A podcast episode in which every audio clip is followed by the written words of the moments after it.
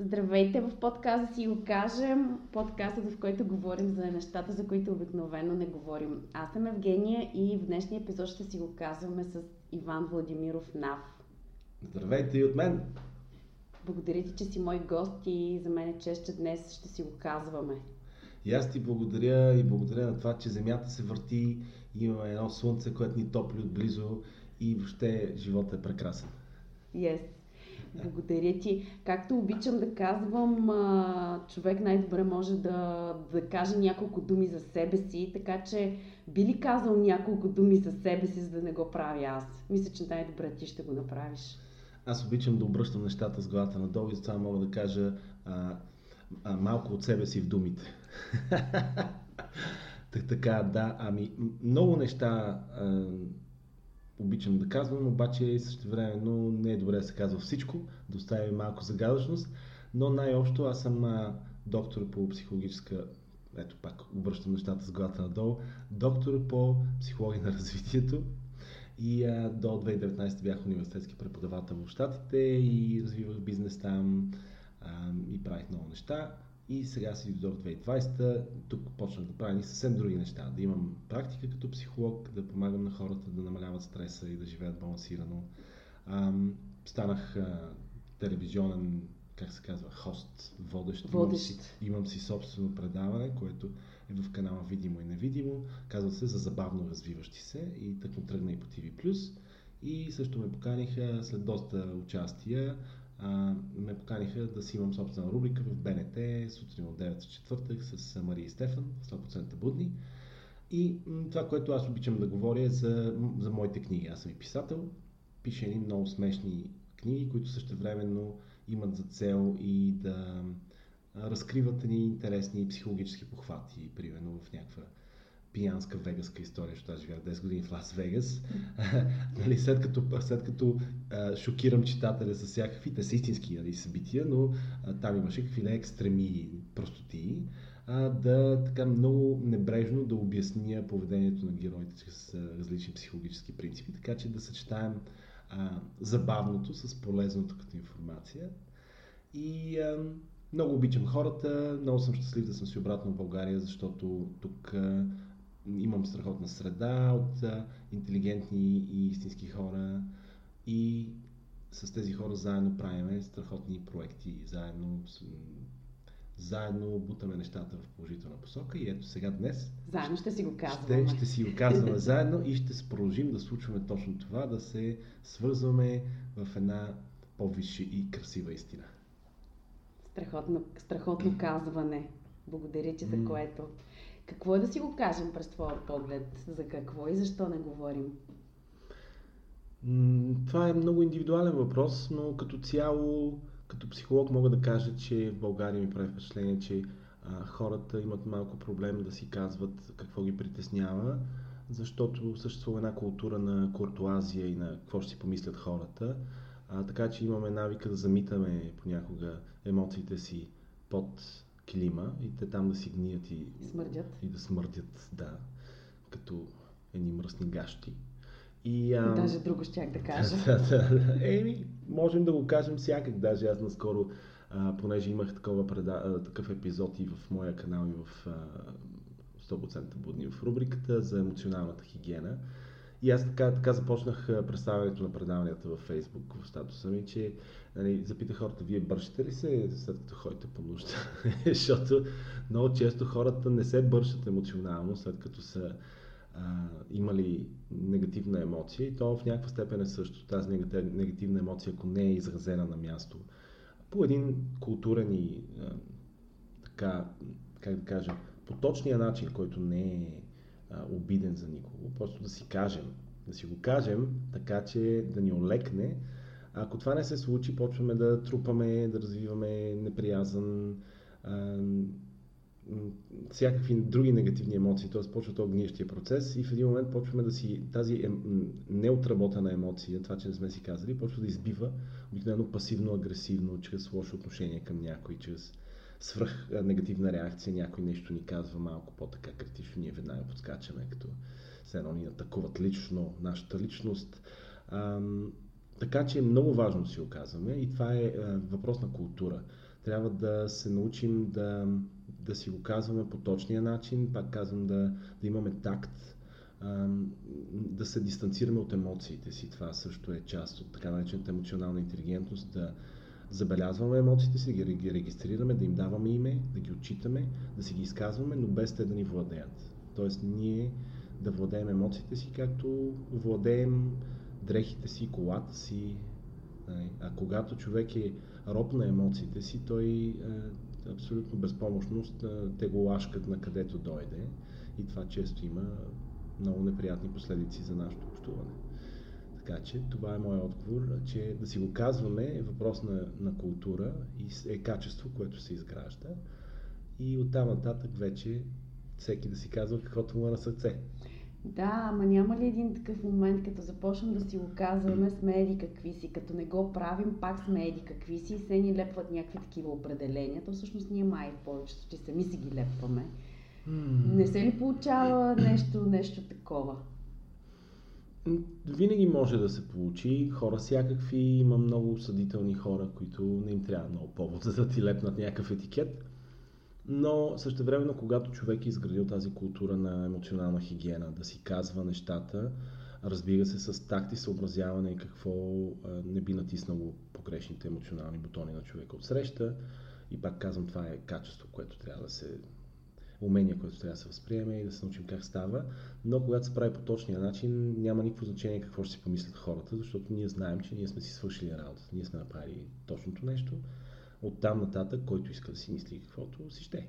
И това малко трябва да, да касае. Да. А, за, искреността и, за искреността и простащината, както си говорихме малко по-рано с теб, mm-hmm. защото като си го казваме, някой път някой ни казва, че сме простаци, друг път пък ни определят като искрени. Тоест, къде, къде е границата или доколко да сме искрени да сме простаци се преплитат тези две, тези две понятия? Като човек, който от много години се занимава с психология на развитието, едно от нещата, които разграничават развитие, високо развитие човек от ниски развитие човек е умението да отчита контекста. Ниско развитите хора, ментално и емоционално, имат един единствен подход и си казват, примерно, винаги по един и същ начин, ако говорим за казването. А, това е доста непрактично, защото това, което, за което а, за един човек с когото разговаряме, ще е искреност, същото нещо за друг човек ще бъде обида, нападение или простащина. Така че е много важно човек да се научи да разсъждава в контекст. Това означава да бъдем съзнателни, да наблюдаваме човека срещу нас, да отчитаме собствената си емоция, да знаем, че ще я изразим и да си казваме, добре сега, аз като кажа тази реплика, която имам нужда да я кажа, за да бъда искрен спрямо себе си и да бъда автентичен, този човек как ще реагира на нея? Един вид да мислим като в шаха, така два-три хода напред. Това е което, още едно качество, което разграничава високо развития човек, че а, той или тя не, не мисли само тук и сега, т.е. в рамките на един ход, а винаги се мисли в перспектива. Така че моят съвет е наистина хората да се научат да изграждат така наречената съзнателност или mindfulness. Това е много hot topic в момента. Гореща тема, тренди е, защото вече от 40 години съществува изследователска дейност на тази тема. Джон Кабадзи, един професор в университета в Масачузетс, пренесе идеята за съзнателност, която тръгва от медитацията на изток и я превърна в тренировка на фокуса и вниманието, казано на западен език, нещо, което всеки от нас трябва да се научи да прави. Когато ние тренираме вниманието си, ние създаваме един буфер между нас и нашите емоции и не реагираме органично, не органично, а как е думата? Естествено. Ами, не знам как думата на английски е visceral. Visceral reaction е такъв да си, да си вътре в емоцията и да, да избухнеш, да изригнеш и да си в нея.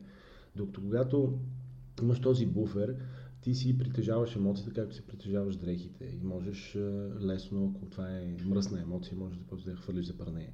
Ако е хубава емоция, можеш да я изразиш свободно, без да се притесняваш.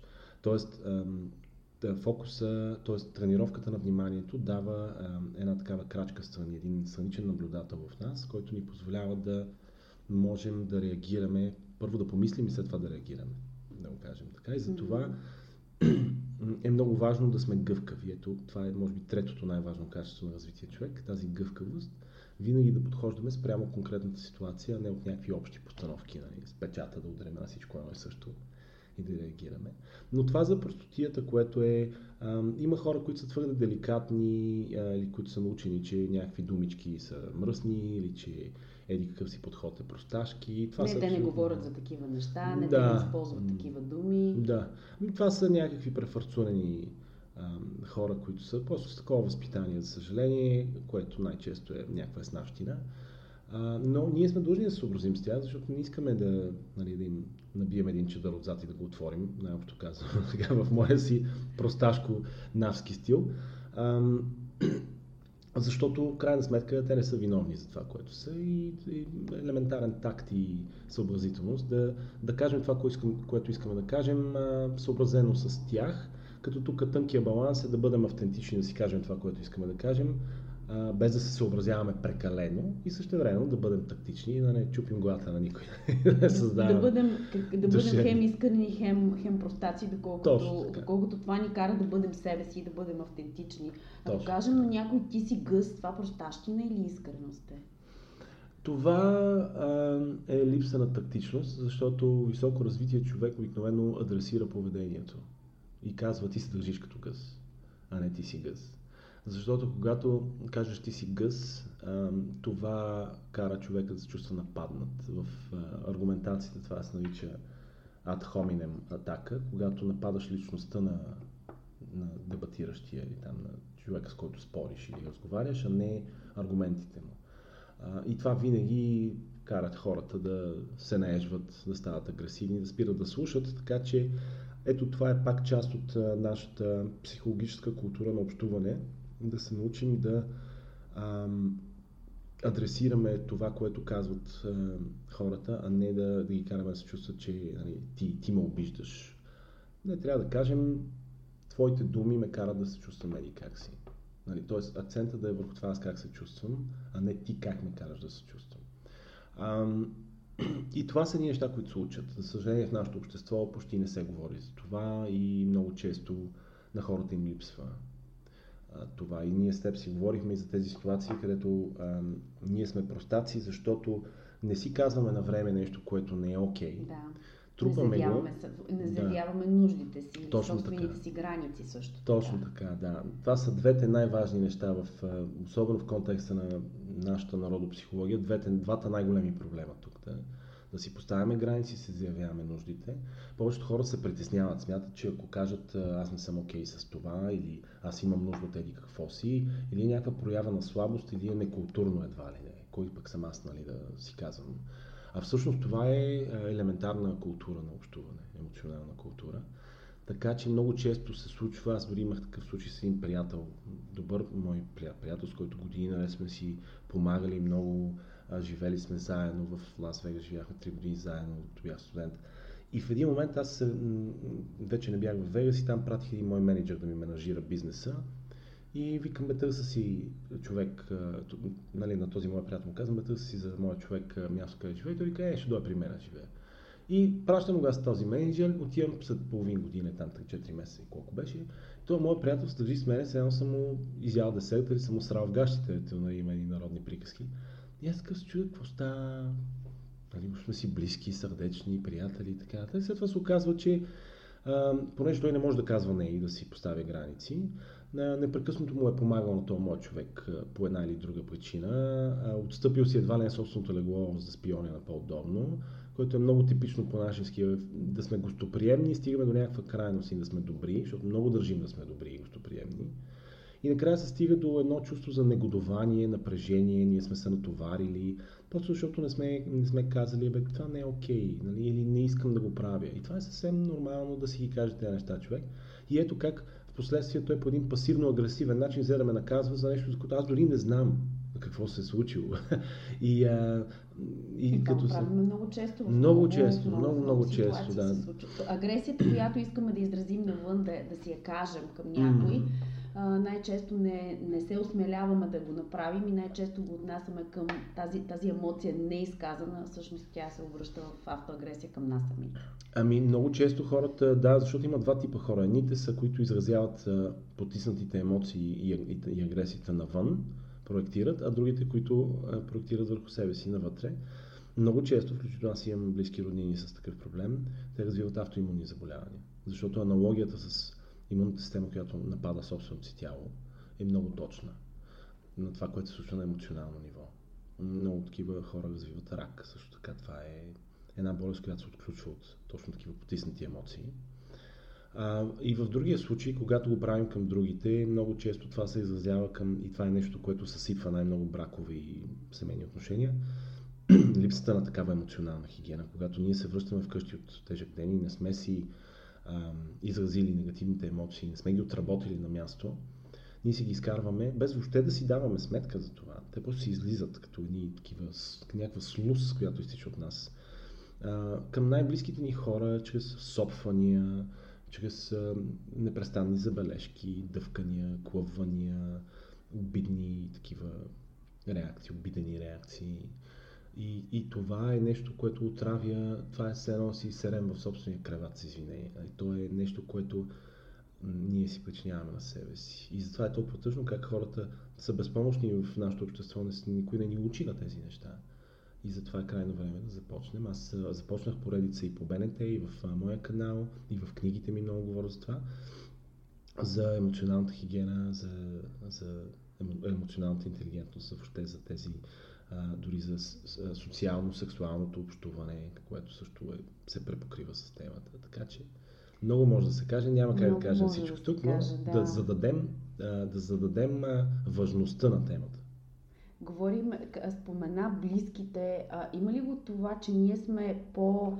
А, сякаш защо през деня тогава не сме изразили тези емоции към останалите, когато се преберем вкъщи, го правим към най-близките, защо ги тровим а, по този начин, а не сме толкова смели да отровим в кавички, mm. нали, използвам тази дума, ти ще ме разбереш да, правилно, да, да, да отровим разбира. другите, да. а, с които сме общували, които всъщност те са по някакъв начин били преки виновници mm. за нашето състояние.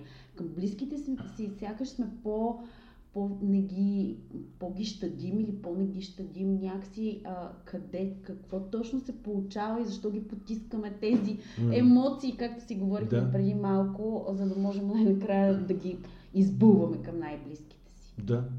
А, пак ще се върна към психология на развитието, защото тук проблема е въпрос на зрялост и на развитие ментално и емоционално развитие. Не са ми учили, аз имам един да. такъв, извинявай, не, не взимам, да. че взимам. не са ни научили, да. но, но не само но, това. То, от една страна те са два отговора. Нашата култура не ни учи на това. И ние замитаме дори на, на културно, на социално ниво такива неща, като домашното насилие. Тук се оказва, че страшно много жени са бити, изнасилвани и така нататък, дори в рамките на собственото си семейство. А, и за това не се говори. То се е нормализирало и ние го, ние го приемаме за даденост. И си казваме, тук нещата са така. Не приемаме го като тя си е виновна. Или нещо такова, или намираме оправдание. Да, просто за да не разбутваме статуквото. И другия проблем, освен културния, нали, социалната програма, която. Това е абсурдно, нали? Но абсурдно, е да. Но просто тук сме си да. нали, доста назад в някои отношения и много напред други. Но другия проблем е чисто индивидуален. Един човек, който не е достатъчно развит, разсъждава и функционира или на ниво егоцентрик, където всичко се пречупва през индивидуалните нужди, импулси, желания, това, което човека си, нали, човека си прави него си. Той си знае него си, се грижи себе си, въобще не се съобразява другите, дали е смачкал някой по пътя си или кой от какво е имал нужда. Това е най-базовото ниво, всички тръгваме от там, всички се раждаме егоцентрици. На по-високо ниво, следващия така по-масштабен етап е конвенционалния етап, където хората до голяма степен а, се научават да контролират и да инхибират така по Фройд своите а, инстинкти, а, сексуални желания или желания за доминация или за власт или нещо такова и започват до голяма степен да живеят, съобразявайки се с социума, с правилата. Но тук също е една форма на безсъзнателност, защото следваме правилата по един такъв начин, малко начин на, от страх. Просто какво ще кажат хората. Той е подсъзнателен страх, че ще бъдем отхвърлени, неприяти, че ще ни отритнат да, от обществото. Да, да, а, а всъщност не разбираме а, правилата. Вече човек, когато премина на третия, на зрелия етап на съзнателност, тогава започва да разбира защо правилата са там. Също така знае кога продуктивно да ги нарушава, когато правилата са в противоречие с по-високи ценности. Но това, което се случва в контекста на домашното насилие и това, което говорим, че човек си го изкарва или на себе си, или на най-близките си, се дължи на факта, че ние сме обословени социално, да не...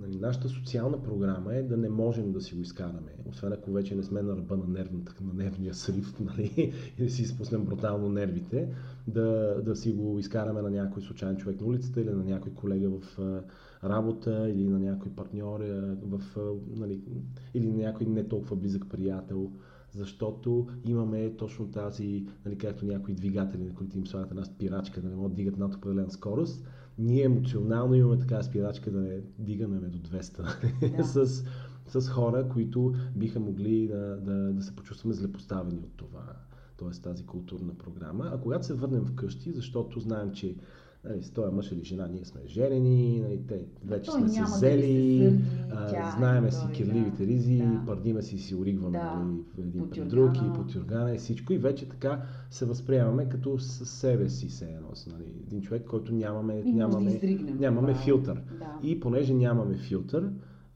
това, което се случва, са двата варианта, за които споменах, или автоагресията, т.е. да потискаме емоциите си и да развиваме всякакви болести отвътре, или да си ги изразяваме по един или друг начин, така, особено с пасивна агресия, или с бой и с истинска агресия, защото това е също форма. Не?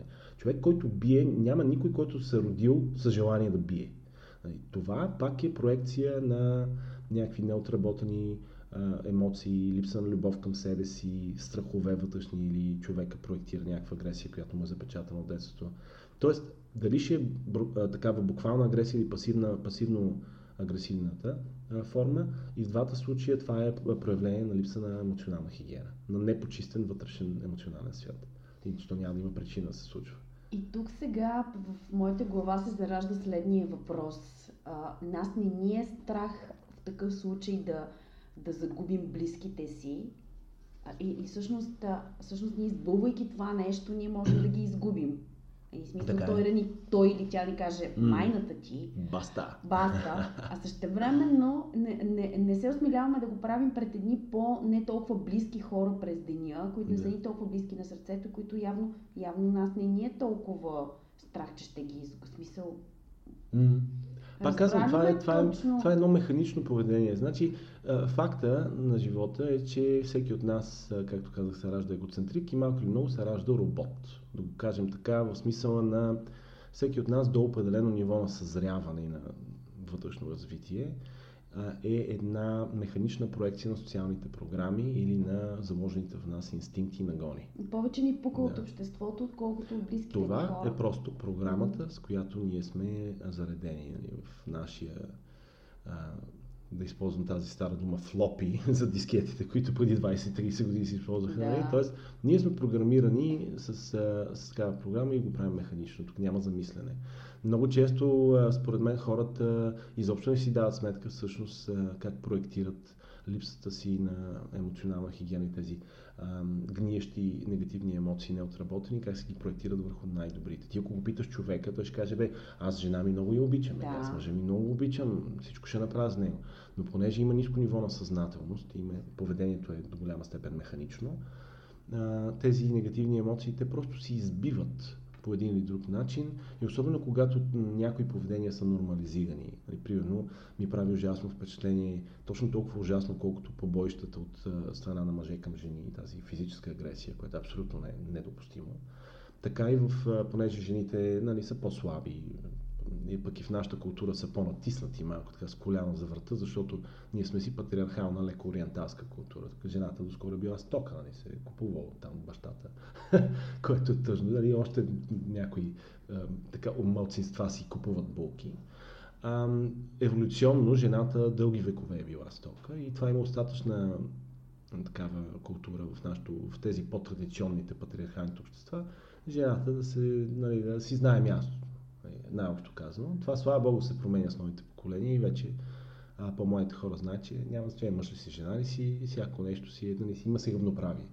Но това, което се случва е, че много често се нормализират ни такива поведения, а, които, примерно, жената да дъвче мъжа си. Нали? Той я бие, тя му подмята и го трови го, както сега.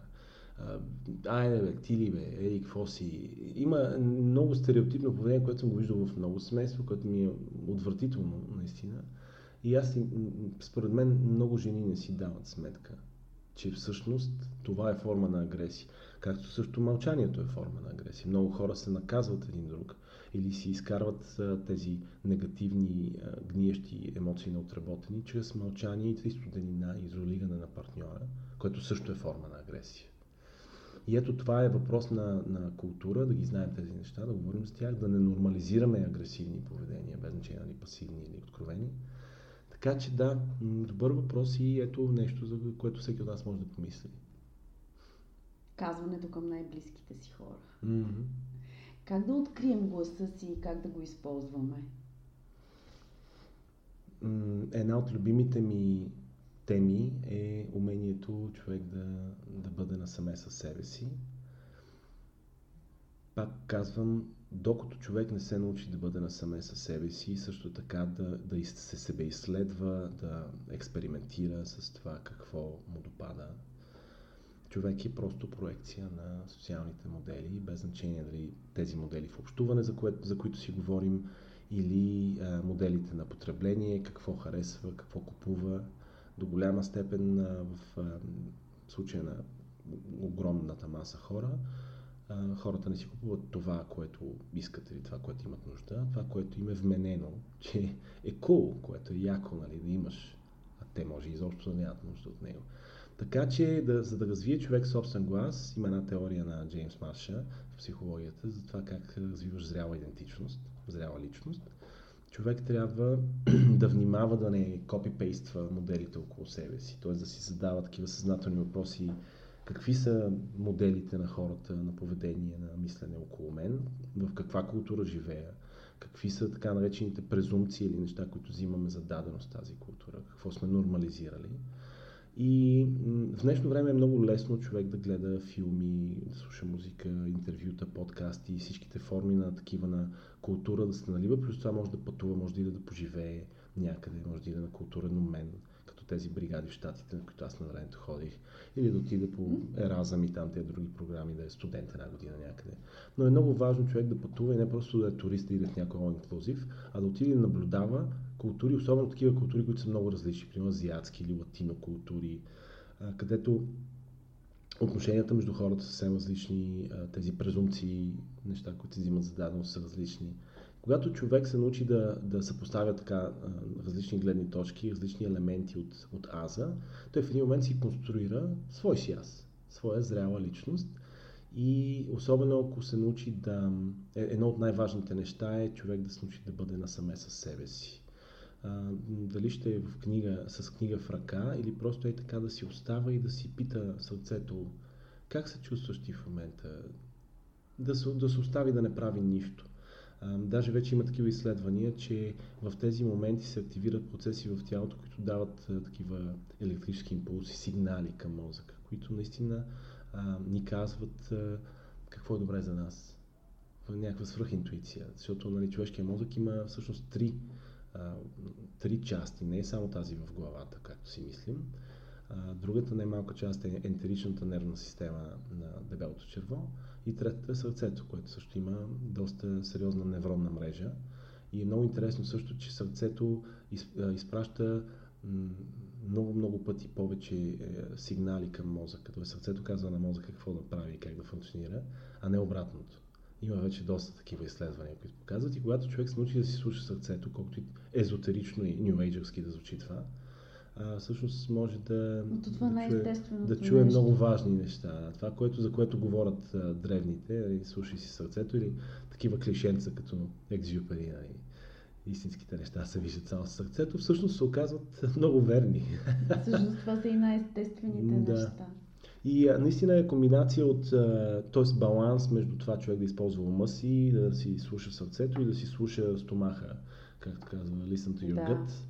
The gut feeling, така че а, това е много добър баланс, човек трябва да поддържа между тези три, за да, за да функционира добре. Ама май някой път а, ни е страх да останем така сами със себе си, защото едни тъмни нещица изплуват, едни тъмни наши сенки ни обземат, като да не успяваме да ги приемем и всъщност това оставане на семе със себе си точно, точно тогава те се провокират. Да, ми, да мислим така в аналогия, че когато човек а, трябва да си почисти вкъщи, да, това е работа, да, това е прахоляк и мърсотия, но това е единствения начин да живееш в чиста къща. И другото, което е, че когато човек не е изградил себе си и е просто проводник на една социална програма, много често, когато, когато остане на саме себе си, изпитва шок и ужас mm-hmm. от това, че вътре няма никой.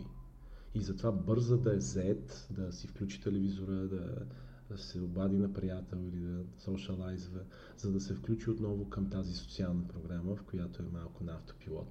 Така че ам, наистина е смешно как понякога, като гледам, примерно, някакви такива забавни филми, като ония зомби филм с Уесли Снайпс, не с Уесли Снайпс, с Суди Хармс, извинявам се, ам, аз си казвам, всъщност ние живеем в. Нали, много хора са тотални зомбите и просто минават през живота без грам собствена мисъл, просто проектирайки социално-културните програми.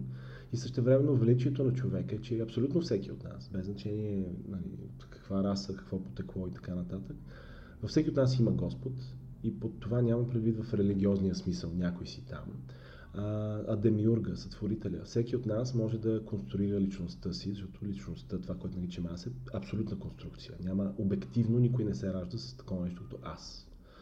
Това е социална конструкция и ако човек стане истински джедай, започва активно сам да конструира собствения си аз и не само собствения си аз, но и живота си като цяло, отношенията си с другите и става а, един творчески един, така, диригент на собствения си живот.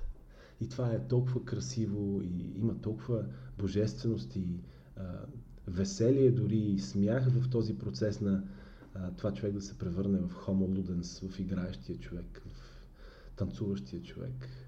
Тогава живота наистина става игра и танц. Когато човек се научи да твори с лекота и с щастие, вече знае кой е, знае къде отива, знае как се случва матча, правилата ги е научил и просто живота е прекрасен. Колко хубаво казване. Mm-hmm.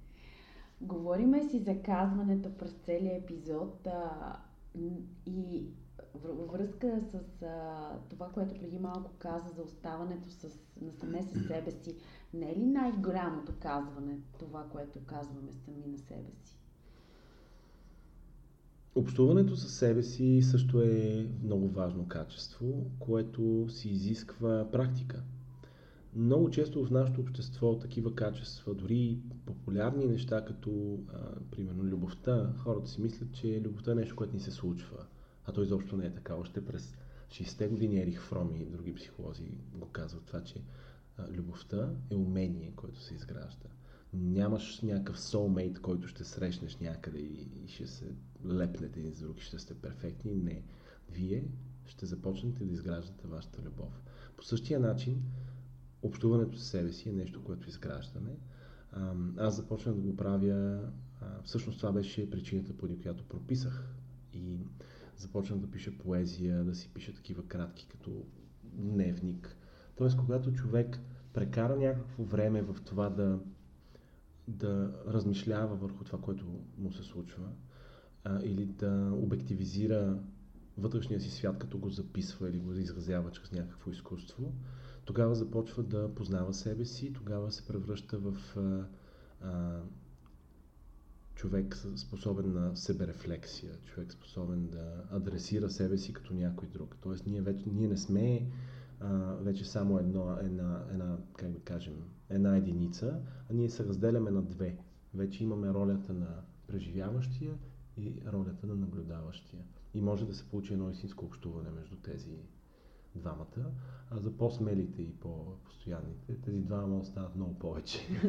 в, един, в един много красив смисъл, а, на една добре дирижирана шизофрения, да го кажем така, защото в психология на развитието всъщност това е много интересно, че най-низките и най-високите етапи изглеждат по един същ начин. Хората, които са така наречените просветлени или много високо развити хора, те създават, те са обикновено много ексцентрични, защото обикновени ум не може да види и да направи разлика между тях и просто един някакъв егоцентрик или, или шизофреник.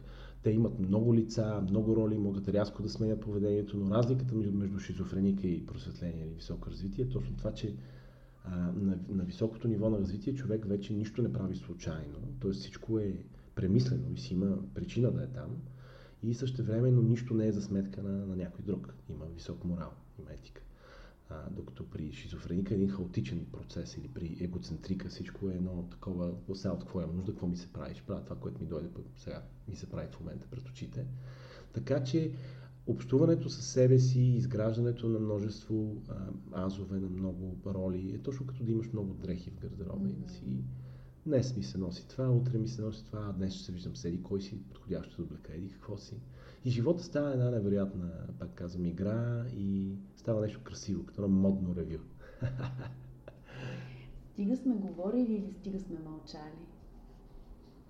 Стига сме разделяли нещата на категории, бих казал аз, защото ако мога да префразирам Библията и Ремарк, има време да се говори, има време да се мълчи.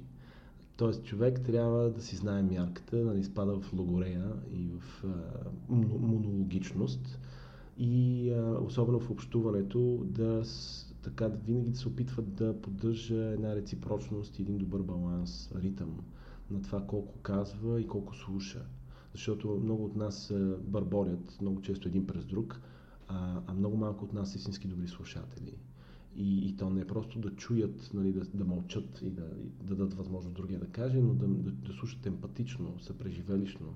А, не просто да, да, да дадат усещане на другия човек, на събеседника, че се чувства разбран, но също така, че се чувства емоционално подкрепен в това. Защото а, това е разликата между емпатия и симпатия. Емпатията е способността да вземем чужда гледна точка, но тя не гарантира симпатия. Един психопат обикновено е много добър емпат. Той много добре разбира как се чувстват другите хора и се възползва с всичка сила от това, за да ги срине, да ги използва или нещо друго. Докато а, истински зрялото отношение, когато се комбинира емпатията, тази вземането на чужда гледна точка с симпатия, грижата, нали, т.е. съпричастността към този човек. Грижата за това той да се, да се почувства споделен. Да, и да се чувства чут и разбран. Точно така. Това да. е нещо, което, което за мен лично е основно. Да, и аз препоръчвам на всички едно простичко упражнение, когато разговарят с някой, да се опитат да се наблюдават колко, колко говорят те, дали бързат да си кажат еди какво си, дали си подготвят отговор. Или ам, се опитват и да чуят и поддържат така добър баланс между чуване и говорене, слушане и говорене, като в едно танго, в някакъв хубав танц, където... Модно ревю. Модното ревю, да. Но в танца точно това е... Ам, винаги има баланс между двамата партньори и в разговор, в културата на, на говорене, на общуване. Това е много важно също, този баланс. Това е едно от най-красивите неща, които всеки според мен може да, може да изживее, да намери този, този баланс и това, mm. това модно ревю. По двойки. По двойки. как живеем и как говорим? Има голяма взаимовръзка между двете. Как, каква е тя според теб? Много е интересно как езика, който използваме, така на пръв поглед не е интуитивно, но оформя начина на живот и мислите ни. Аз много често казвам на, на мои студенти, ученици или приятели, които искат да, да качат нивото, да правят апгрейд, да препоръчвам им да четат Brain Pickings на Мария Попова, където тя, за съжаление, тя го прави само на английски и един вече топ инфлуенсър в щатите. Тя създаде революция там като модел на четене, така наречения Book Curation, но аз им казвам, ако четете Мария Попова, тя има, тя има по-богат английски от американците. Тя има изключителен език на английски. На български не, е публикувал нищо, за да знам какъв е български, но феноменален английски, изключително богат език. А, нещата, които пише са с много високи ценности, т.е. ако човек се потопи в нейните текстове, всеки ден чете по 15 минути, нейни текстове, които са ни кратки резюмета на книги, които не са белетристика, са обикновено популярна наука, биографии, исторически и така нататък. Ако човек го прави достатъчно дълго време, ще има нов речник, ще има нов, нови ценности нов, нов начин на мислене, нов светоглед. И а, когато човек разбере колко е важен, а, важна хигиената на, на говорене и думите, които използва, а, наистина това е един от методите, един от начините да, да поеме юздите на живота си. Да се опита тенденциозно, примерно когато чете книга и види непозната дума, да си потърси в речника. Да се опита да, се, да разбере откъде произлиза тази дума, какво, каква точно конотация има, как се използва.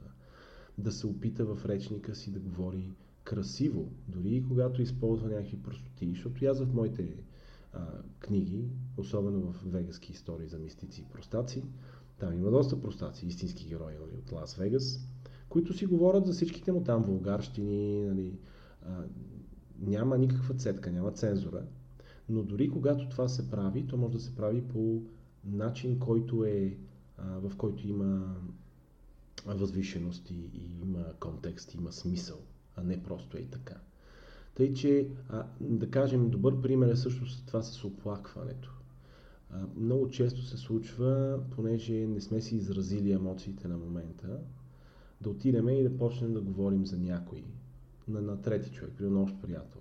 Кажем, той, е, то всъщност е пълно едно, нали, какво направи и какво си. Това е един много нездравословен модел. И говорейки по този начин, ето това е връзката между говоренето и живеенето, говорейки по този начин, ние е, се превръщаме в просто в едни клюкари и в едни нещастници, които а, освен да мрънкат и се оплакват, друго не правят.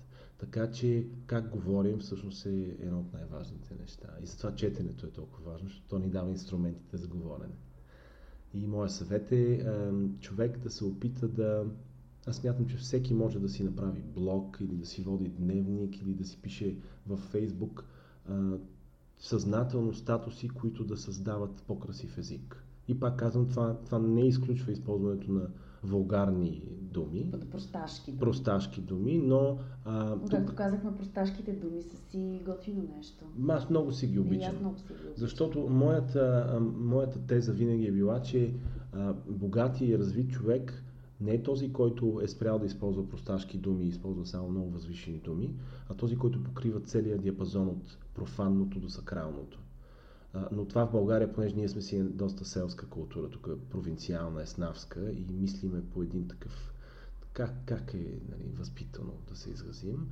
Много често, когато човек каже някаква такава дума, т.е. е ексцентричен, веднага бива осъден на базата на тази дума, без да се отчете контекста, как се използва тази дума, какво се влага в нея, и, и защо и съответният човек я е използвал, защото точно. най-вероятно е имал конкретен повод. Да, да, да, да, да. И аз като човек, който пише доста елитарно на моменти, но използва широка гама от всякакви простоти, на истории за пиянски повръщания, бардаци, наркотици и какво ли е от историите ми от Лас Вегас. Са истински неща, които съм наблюдавал там или в които съм участвал. И много хора се шокират как така, бе, това е много вулгарно, какви сте простоти, а всъщност, ако погледнат зад простотиите, има едни психологически принципи, има висока култура, има дори чиста философия на, на живеене.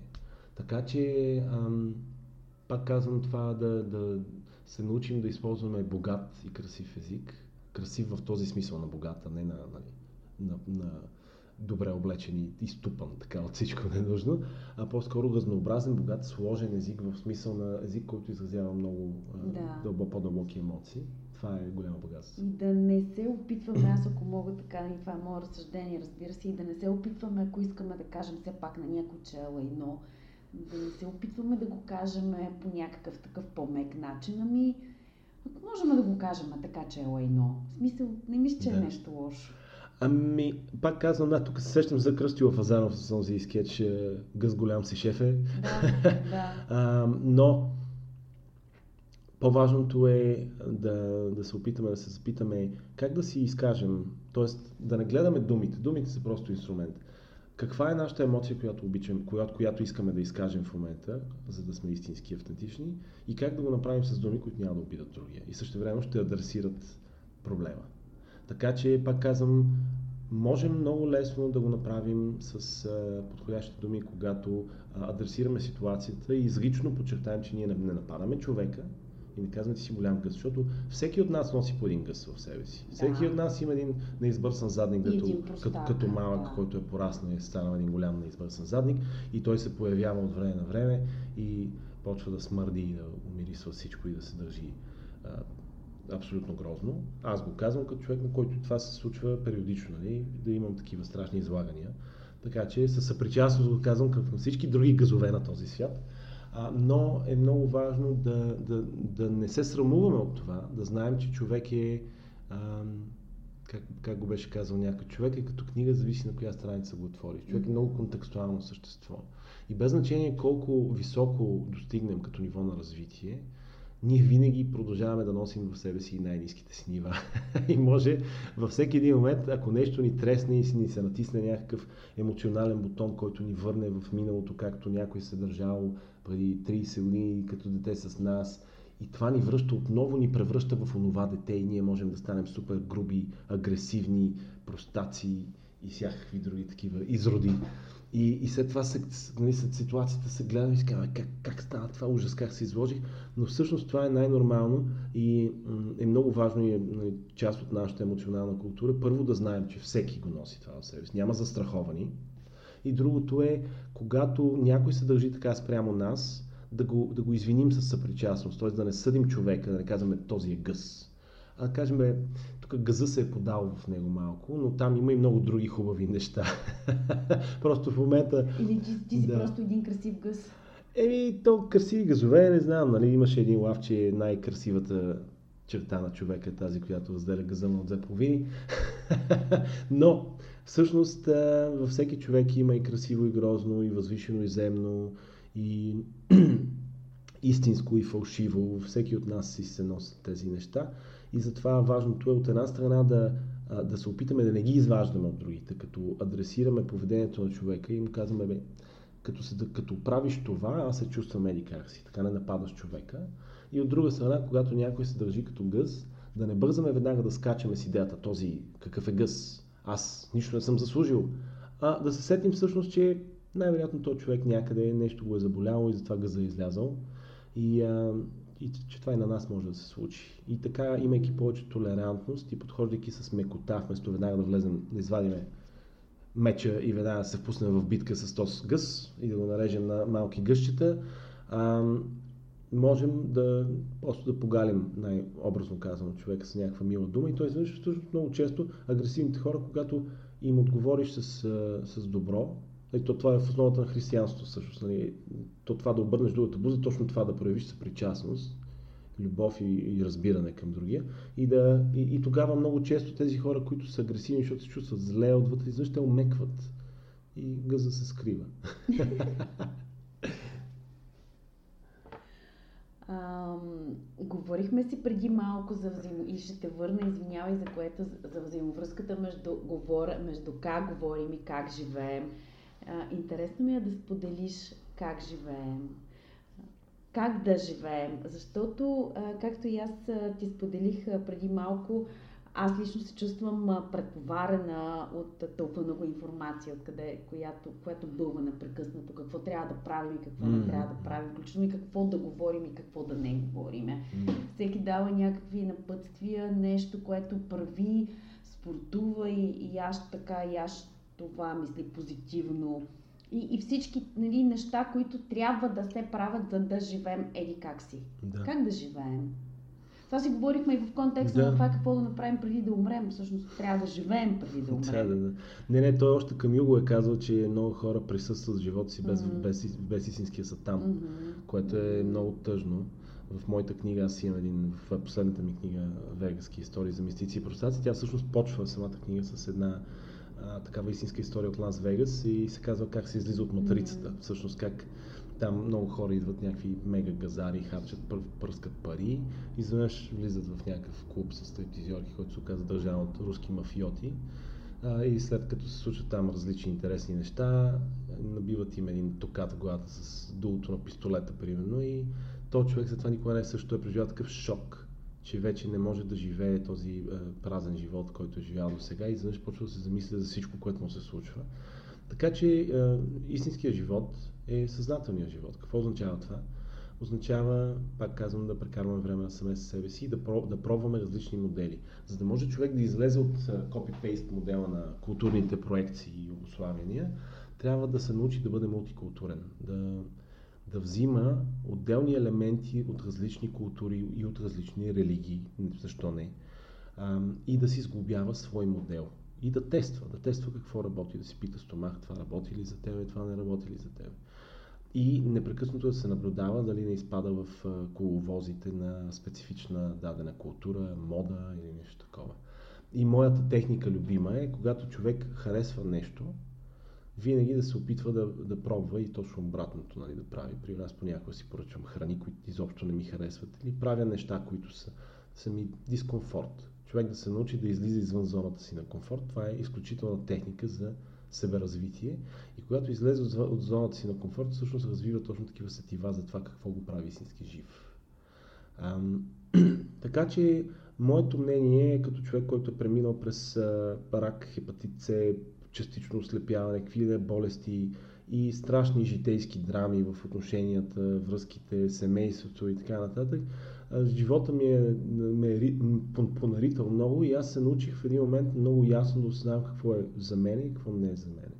И малко ли много човек, ако иска да израсне и да стане автентичен живеещ, истински живеещ човек, трябва да, да експериментира, да си излиза извън зоната на комфорт и да знае, че за всяко нещо си има система.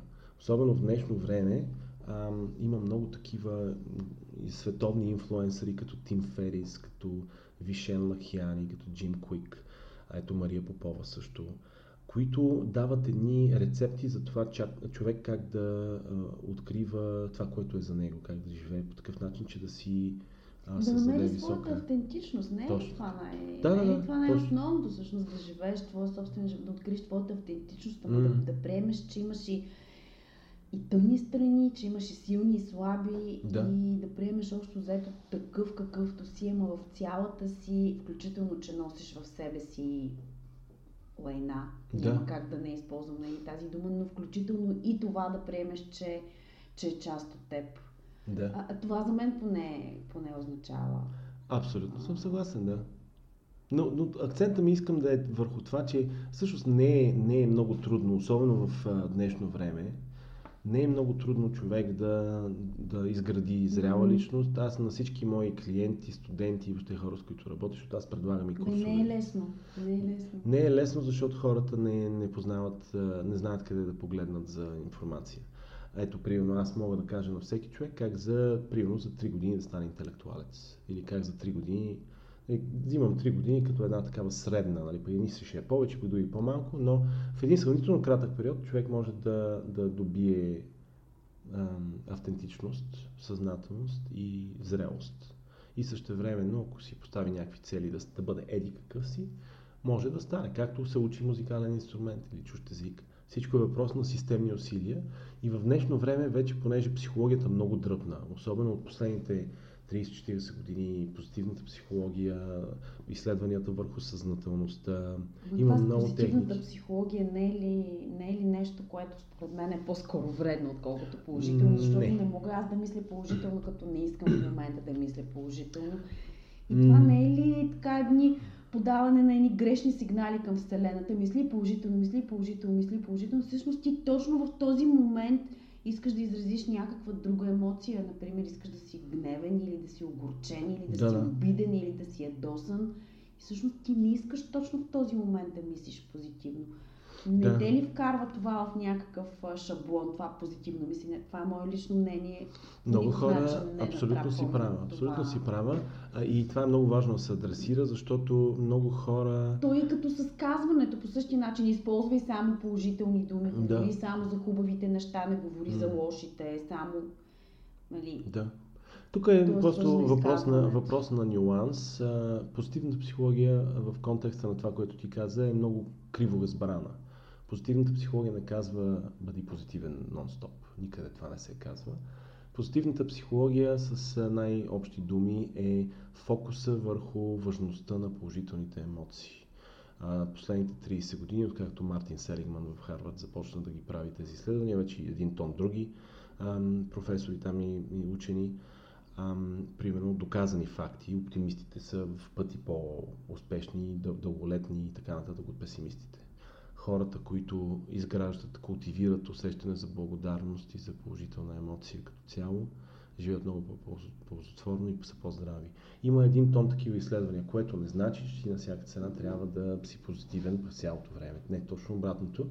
И тук си има един много простичък модел. Ако ти в себе си имаш една негативна емоция, да, бъд, да се опитваш да бъдеш позитивен е да не я валидираш и да я замиташ под килима. Това е неправилно. Това, което трябва да се случи е, че човек трябва да адресира негативната си емоция, да я изрази, да я приеме, да я прегърне, да й благодари, защото всяка емоция, която ни се случва, е сигнал. Ние не искаме да се правим, че не, не получаваме никакви сигнали. Ние трябва да отчетем сигнала и да видим отвъд това, че емоцията е а, лоша или неприятна, просто да я видим като сигнал. И като всеки сигнал да кажем супер, мерси за сигнала. Да. Чудесно, благодаря. Дай да видим какво иска да каже този сигнал, какво сигнализира и след това да си го пуснем да си ходи. И след като го пуснем, вече приели го и не, осъди, не осъждайки го и не чувствайки се виновни за него, защото много хора се чувстват виновни. Те се едва ли не си мислят, че трябва да са щастливи и всичко да им е наред през цялото време, иначе другите какво ще кажат? Ще кажат, то нещо не му е наред. Да, на всички нещо не ни е наред. Ето една фундаментална истина, която а, мога да флашна с нея, нали, както да използвам тази смешна дума, нали, в морето, като си свалиш бански направиш на кълбенци, флашваш с задник всички. Аз искам да флашна е така всички, които не са наясно с това нещо все още, защото това е една фундаментална истина. Както казваме, всеки има по един гъз в себе си необърсан и всеки има такива моменти и е съвсем окей okay, да, да ги показваме Абсолютно. тези неща и да показваме да. ранимост и а, нали, това не ни излага по никакъв начин, това показва, че сме автентични, живи хора. Mm-hmm. И когато човек се научи да отработва първо негативните емоции, след това да прави съзнателния избор, фокуса му да е върху положителната. Защото всяка ситуация, нали, живота е интерпретация, реално. Няма значение какво се случва в света, по-важното е как ние го интерпретираме. почти всичко, което се случва около нас, може да бъде интерпретирано по множество варианти. Когато човек си, се, си избира съзнателно да интерпретира нещата положително, това е позитивната психология. Това означава да, да си контролираме вниманието и да избираме да видим нещата като възможност, а не като проблем. Да. Примерно. Така че а, това са две отделни неща. Нали? Има много хора, които подхождат към психологията или философията или религията, духовността по един малко его начин. Т.е. правят го, за да се чувстват, да, да си начешат егото. Аз на това му викам псевдодуховност или псевдопсихология нали, да искаме да сме много позитивни, да говорим за позитивна психология, mm-hmm. да ходиме на семинари на Юли Тонкин или на uh, Тони да Робинс, да, да, да, подскачаме, да. да се надъхваме и да мислим положително и никога не си позволяваме да сме кисели и да, да, нали, да сме слаби или нещо такова. Това не е позитивната психология. Това, не е, това е, е сектантска, да. нали, такава сектантски модел за най-вече хората, които в този модел, са пациенти, които ходят по семинари да, да им взимат парите да се надъхват за някакви такива неща. Иначе човек, когато наистина обърне внимание на позитивната психология, просто там си има мънички доказани техники, които работят за това как човек да, да, да акцентира положителното в а, своя организъм. Защото доказан факт, ето при още един, че когато човек е в положителна емоция, без значение дали е радост, благодарност, любов, съпричастност, нещо от тези, сърцето влиза в режим на кохерентност, започва да бие много ритмично и в цялото тяло се отделят едни биохимикали и елементи, които го подхранват, пречистват, зареждат. В основата на това е плацебо ефекта. Човек може да стопи тумор колкото хляб в рамките на една седмица, ако се чувства истински добре. Аз самия се излекувах от рак без химиотерапията, на която ме пратиха, просто с това, че се чувствах добре. Чувствах се благодарен, чувствах се спокоен, казах си и утре да умра, аз съм супер. Толкова хубави неща съм преживял и си ги спомнях и си ги се преживявах така отново. И, и това е положителното, защото можеше да бъда и негативен и си кажа, о, аз съм болен, ма защо на мене, ма какво съм заслужил, да се вайкам, а, нали, да стана отмъстителен, каже, ето няма справедливост в този свят, аз съм само на 27, с какво съм заслужил. Така че за това става въпрос, за тези избори и интерпретации, за които нали, всеки човек трябва да отговори. Благодаря ти. Ти си бил в много интервюта, много медийни участия, особено последната година. Много неща си казал. Има ли нещо, което което искаш да кажеш тук сега в подкаст, да си го кажем? Едно от а, нещата, които ето е малко почти езотерично, а, е умението да се свързваме в, в а, една синхронизация. Може би си чувал за този закон за синхронизацията, която а, махалата на часовници в една стая или дори жените, които живеят заедно, им се синхронизират циклите. А, в физиката това се нарича а, кондензат на а, Бозе Айнштайн. Айнштайн и още един учен са го открили, че когато елементите се синхронизират, те започват да придобиват нови качества и се държат като един, в, като единство. И в, примерно в физиката, фотоните, когато се синхронизират, милиони фотони се синхронизират и те, стават, те, те образуват лазера. Лазера е всъщност синхронизацията на множество фотони. Същото е при плазмата, същото казвате, че и при човешкия ум на, съзнателно, на ниво съзнание, когато електроните се синхронизират, започват да трептят на една и съща частота, те започват да, да, да, да действат като едно, което наричаме нашето съзнание.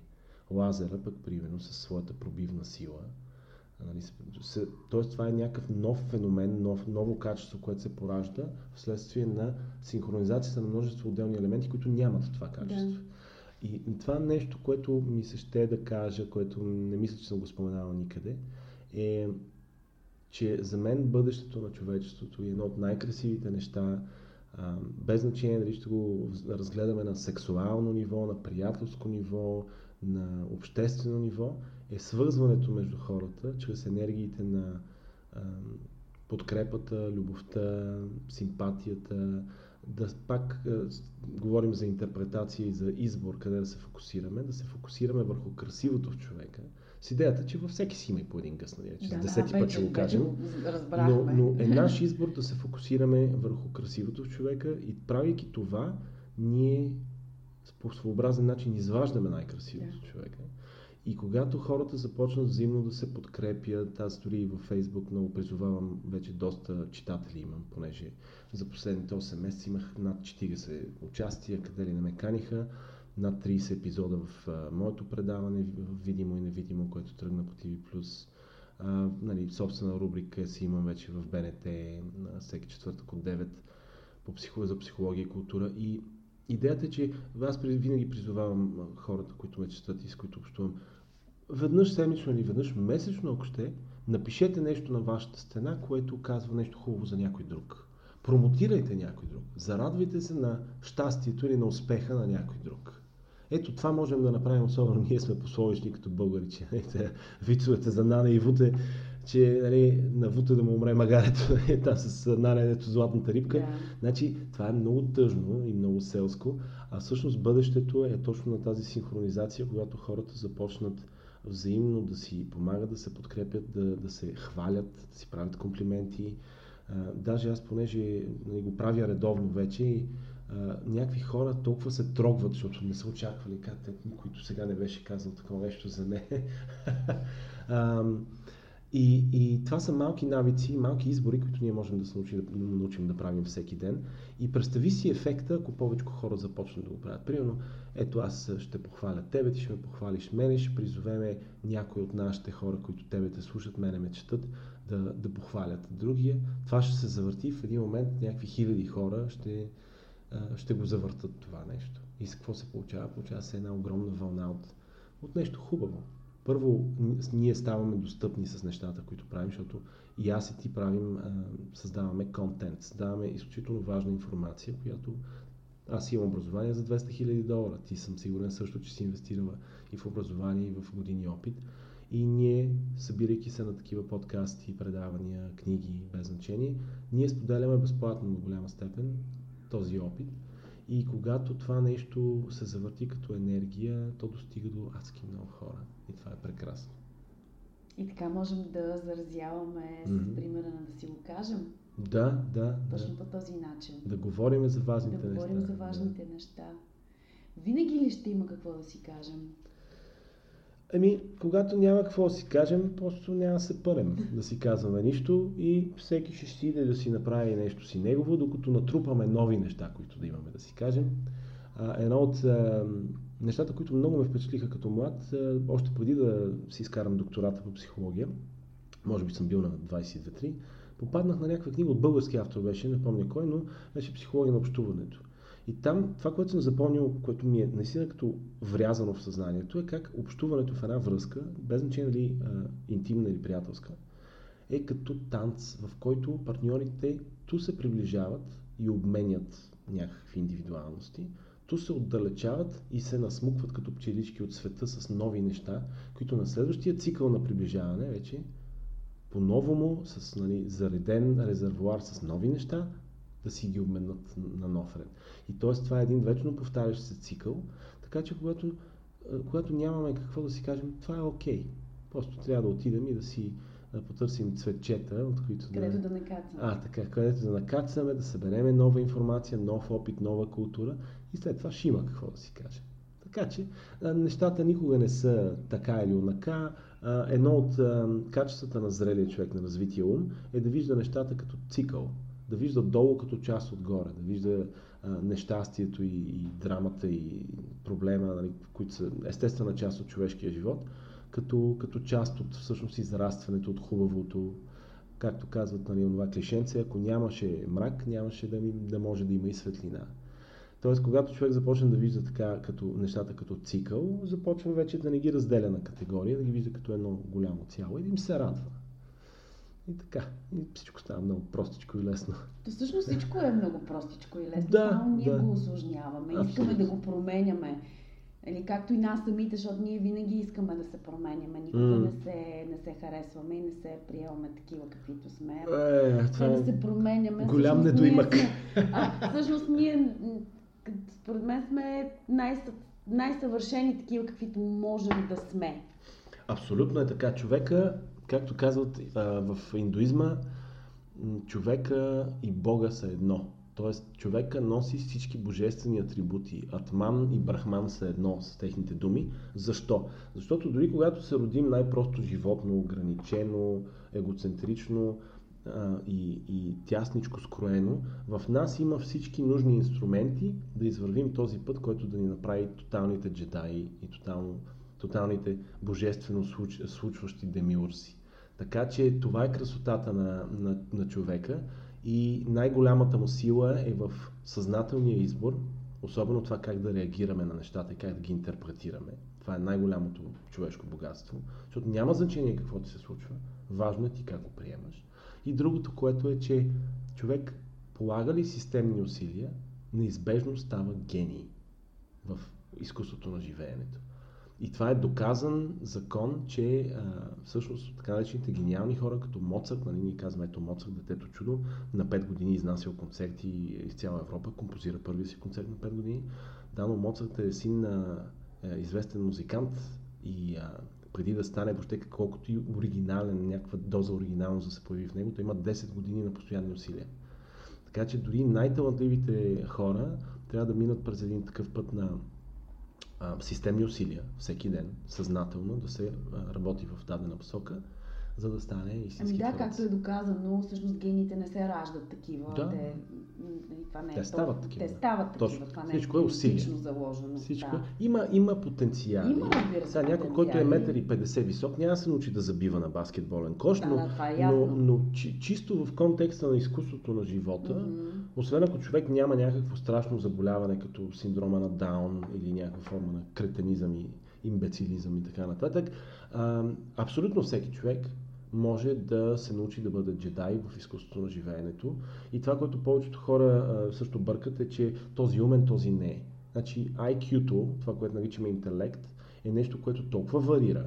Аз лично мисля, че съм си дигнал IQ-то поне с 30 точки. Аз бях едно супер обикновено хлапенце в училище, всичко не съм блестял, бях си среден ученик, а, докато сега вече съм енциклопедия на какви ли не теми и а, нали, ума съм си го развил да, да мисли бързо, мащабно и така нататък. И това е нещо, което аз съм постигнал с 25 години работа, а не с а, дадености. Мгм. И смятам, че абсолютно всеки човек а, а, може Значи да всеки от нас може да, да Точно. постигне, да постигне някаква гениална зависимост Мгм, нали, от това кол- колко, иска, колко искаме да бъде тя в какъв мащаб. Да, абсолютно вярвам и аз непрекъснато го повтарям, даже една от да модерните... Си го кажем. А, Това така. Е много хубаво. Аз си го казвам нон-стоп, нон-стоп, направо като една чешма съм, чушма. Казвам си го непрекъснато, защото то трябва да се говори за това. В психологията е един от, една от най-големите революции, така нещо, което направи много сериозно, оказа влияние върху а, образователната система и така наречената психология на развитието, е това човек да превключи от а, фиксиран майндсет, така състояние на, на ума или вярвания, към, а, към а, вярванията, които се базират на израстването. Какво означава това? Много хора вярват, че аз съм, примерно, или умен, или не съм. Или ме, или ме бива за математика, или не ме бива за математика. А всъщност изобщо не е така. А, когато човек разбере, че всичко е въпрос на усилие на системна работа, тогава той може да стане успешен в абсолютно всичко. Има вече тонове изследователска дейност, които го доказват това, че без значение колко талант и колко нали, първоначално някакво измерване като деца IQ имат а, дадени хора, тези, които имат този гъвкав а, а, гъвкавата нагласа, да кажем, майндсет, може би като нагласа най-точно се, ще преведе. Хората с такава гъвкава нагласа, че нещата са въпрос на усилие, а не на въпрос на умение, са 10 пъти по-успешни от останалите.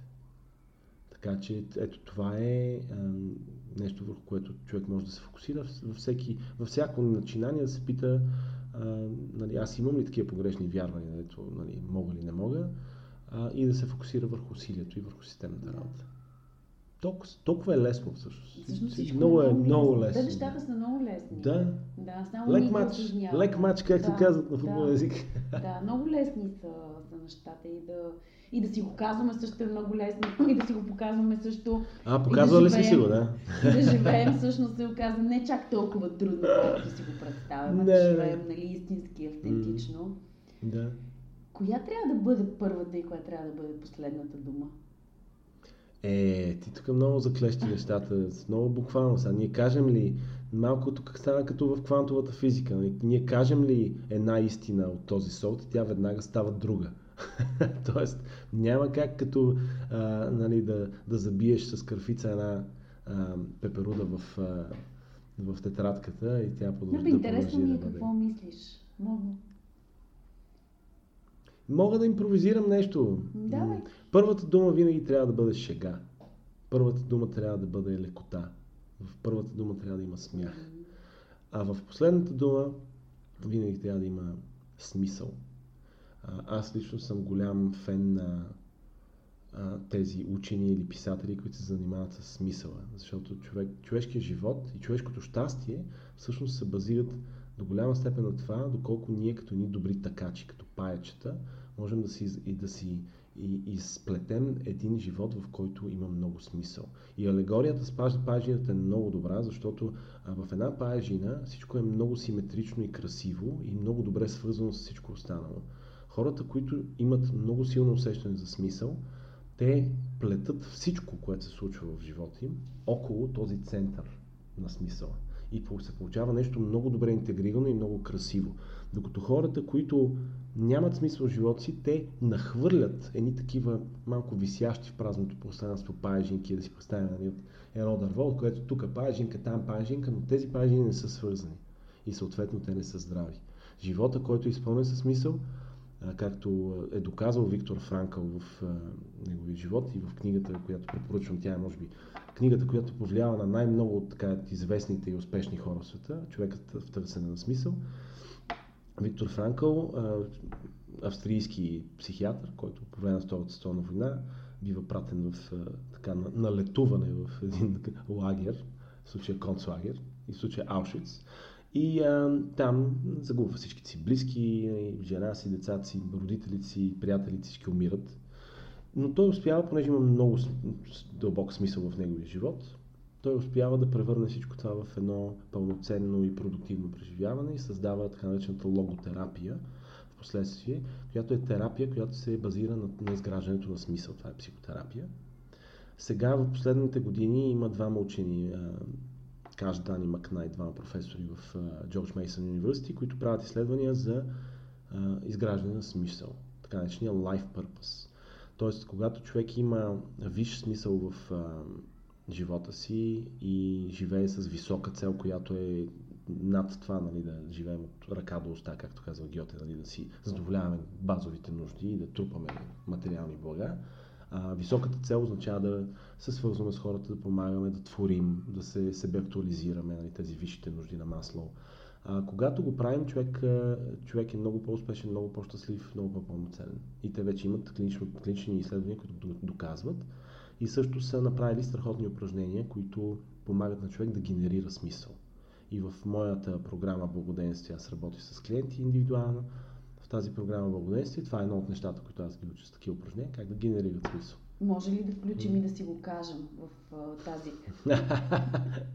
тази може, схема? Може, на, може. Не може. на масло, на някаква да. друга, другата, друга схема. Ами то е в себеизразяването е форма на изкуство, така че дали ще свириш на китара, ще рисуваш, ще пееш или ще си го казваш, mm-hmm.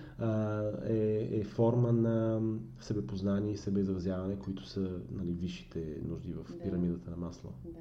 Така че първите и последните думи са да. това. Както аз обичам да казвам и както и Оля, ако си спомняш, да. когато ни свърза, ме представи, тя има мисия, хората mm. да си го казват. Да, наистина откривам мисия в това и както във всеки епизод казвам, една дума може да спаси или да промени човешкия живот. Да. Казахме си много неща в днешния епизод на подкаста, си го кажем. Има ли нещо, което според теб не си казахме? Да, ще ти, споделя, ще ти споделя една моя любима простотия, която Давай. съм използвал в новата ми книга. А, нали, умерена доза вулгарност можем да си позволим в контекста на нашия до тук доста така сериозен разговор.